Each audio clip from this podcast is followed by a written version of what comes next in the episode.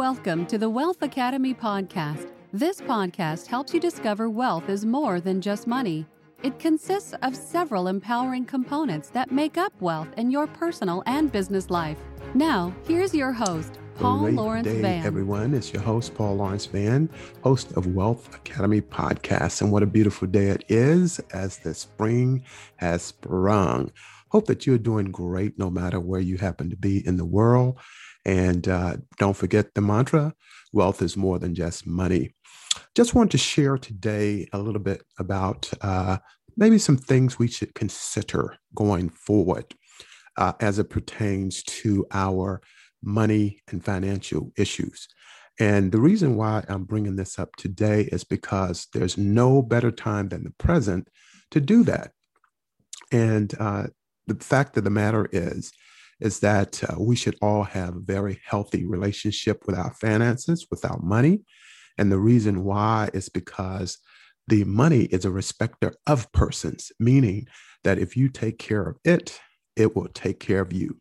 I've said in many, many uh, clubhouse on stages, as well as previous podcasts, that uh, it's very important to align our money life and monetary life and financial life with the rest of our lives.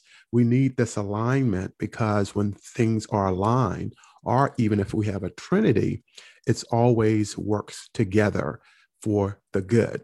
And so, what I'm going to talk about here in the next uh, several uh, minutes is to just talk about where you are in your relationship to the hard earned money that you make.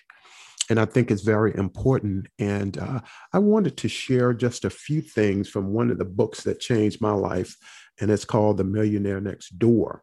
And uh, one of the key things and takeaways from this particular book is the fact that they, meaning the people who wrote this book, and I'll share their names right now, it's a Dr. Thomas Stanley and uh, Dr. William Danko, and they are uh, PhDs. And uh, in this book, they analyze and they conduct research on wealthy people. And what they they do in this book is try to take us to where millionaires where they are and how they think. Now, uh, some of the important things that they talk about is that building wealth takes discipline, sacrifice, and hard work. Wonderful, wonderful trinity. And I'm sharing this with you because it's what I want for you. I started and founded Club Wealth Academy uh, last week. And what I am going to do is I want to help 300,000 people to become financially free. So, how do I go about doing this?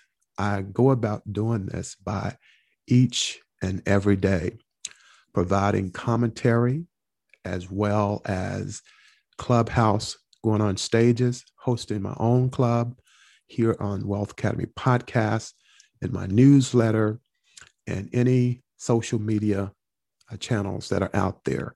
I'm trying to get this message out to everyone. And again, wealth building takes discipline, sacrifice, and hard work. And I don't want anyone to forget this. And also to consider uh, one must be willing to make the necessary trade offs of their time, energy, and consumption habits in order to begin building wealth and achieving financial independence. And so, um, one of the things, as I mentioned before, is I want for you is for everyone that I know that I come into contact, uh, make them aware that their best position is to be financially independent. And so, why? Well, I'll give you just a one classic example.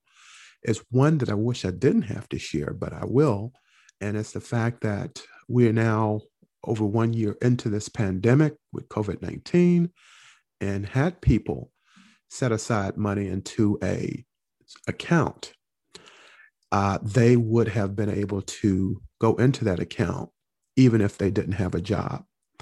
So it's one thing to have a checking account, having a savings account, and then having another account set aside between six to nine months, or really, when you get down to it, really one year. And it's important because of what we're going through at this very moment. Uh, people are in positions of remote employees. Uh, people hours have been cut back. Uh, some businesses are operating at 50% capacity, meaning uh, they laid off a lot of workers. And also, some people will no longer go back to jobs because businesses have closed.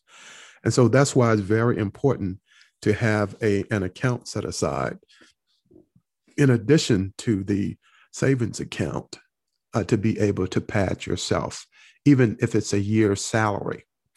And uh, like I said, it, it could be an, a medical emergency. Uh, we don't want to lose our house to mortgage foreclosure. Uh, we want to have food to eat, so we won't have a food desert where we are experiencing problems uh, finding uh, food to eat, being able to pay utilities, uh, whatever apartment that one happens to have, uh, student loans, and we can go on and on and on. But the fact of the matter is, is that um, it's for your good and it's for my good uh, that we do this. And so let's talk a little bit more about uh, how we can go about doing this. Well, in many ways, uh, we have a new administration that's in place, the Biden administration. And uh, of course, we know they have the recent third stimulus uh, bill that became law. And now people are receiving stimulus checks of $1,400, a husband and wife, uh, and their children, who, if they have children under 17 years of age, or 18 rather. And if the couple individually, if a person makes 75,000 or less, or if couples, uh, if they're making $150,000 combined or less. And so uh, there, there's a little bit there, but of course we know it doesn't go far enough. And then the unemployment would be about $300 per week and uh, it had been proposed for 400 but it's at 300 and now there's a child tax credit that's out there uh, that would children receive uh, $3600 a year if they're five and under. And if they're 6 to 17 they'll receive uh, roughly $3000 per year. And this to help offset poverty. And then there's the uh, child tax credits that are out there as well. So when we have these different things that are taking place one can really have a, a, a great head start. But most importantly, uh, we have to really uh, lock down and get really serious about how we want to live our lifestyle. Now, listen to me. Uh, a mindset is defined as how a person views the world. It's their vision for how the world is going to be. So we know with over 300 million people in this country, everybody has a different mindset when it comes to money. And so, what you have to do is to define what your mindset is and move forward. If you're willing to do what is necessary to become debt free, to eventually start generating some wealth, uh, doing some wealth building, and then uh, looking at doing some uh, legacy wealth, but putting that together for the long run for your children. And uh, doing a clubhouse uh, session that I hosted last night moderated uh, with another wonderful moderator too. Actually, we have um, Renee Butler, who is a wealth building coach, and we have Asia L. And Asia has been with me on every clubhouse I've ever been on. I really honor her for uh, being there because she's learning from me. I'm learning from her and the other people who happen to be in the room at the time. And what's wonderful about Clubhouse is that you can have the open dialogue and really uh, get some things out and being able to share it with someone. And of course, it's free of charge. It's basically like a free coaching. But uh, you know, one of the things that that I'm really trying to to drill into people is is that we can do a lot more for ourselves, and I want us all to do good. Now, right now, I'm going to share just a little bit from the the uh, Millionaire Next Door and there were seven factors that are involved um, in, in terms of who becomes wealthy. Uh, again, wealthy and wealth, everyone has a different definition for it, just like they have a dis- different definition for success. But when it comes to wealthy, what this book entails, uh, The Millionaire Next Door, uh, is that it talks about who, through research, who these people are and, and how they happen to be uh, wealthy. And uh, 80% of American millionaires are first generation rich, uh, is what they write about, which I would surmise that to be correct because a lot of people in America living in this consumer oriented environment, um, people tend to like to spend a lot. And so they're marketed to on every single level there is. And so when we have that, people have a more of a propensity to spend as opposed to save or invest. But let's talk about um, some of the things that this book has in it. And they have what's called seven common denominators among those who are successfully, who have successfully built wealth. And again, this is from Dr. Stanley and Dr. Danko. And the first one is they live well below their means. And this by no means means that they're living a very poor lifestyle. It doesn't mean that at all. It just means that they're very frugal. Uh, they they think about every penny, not so much where uh, it's been um, what you would call ridiculous, but it's so they've worked person has worked so hard for their money they just don't see themselves throwing it away. That's really what this means. And so they live well below their means uh, and I'm going to go through all seven, but I'm going to come back on uh, future broadcasts and share them in more detail. And number two is that they allocate their time, energy, and money efficiently in ways conducive to building wealth. I think that's very important. So they, they put a focus on it and uh, they go after it, which I, I really admire them for that. Number three is that they believe that financial independence is more important than displaying high social status. In other words, it's almost like a person that has a title, like they're rich or they're wealthy, but it's more so they just get along with life. They have the money, but you'll never know it. And, and I think that's very important. And they don't necessarily have to buy a, a nice uh, import vehicle or live in a gated community or belong to quote unquote social status type organizations to kind of reflect what their wealth is. They're just enjoying life, and yet they have the uh, resources, financial resources to do so. Then the next thing, number four, their parents did not provide economic outpatient care. In other words, the parents didn't set their children up to necessarily inherit anything. Uh, what they did is they gave the child or taught the child, well, you can make these decisions and you can go forward and you can make it on your own, which I, I truly believe in myself. Number five, their adult children are economically self sufficient. This means that their children aren't waiting uh, for a handout. Uh, they are just, just mostly just uh, are self sufficient. They've gotten an education, they've gotten a job, they're earning their own money. And so the parent doesn't have to take care of them. Rather, they just uh, show them ways in which they can make decision makes better decisions. I think that's probably more what it what it entails. Number six they are proficient in targeting market opportunities. And this very well could take into account invest investing opportunities whether it's through stocks investing in stocks or real estate. And now of course everyone is in on the bitcoin or cryptocurrency and and different things like that so, um, so they are targeting the market opportunities. And then last, number seven, they choose the right occupation.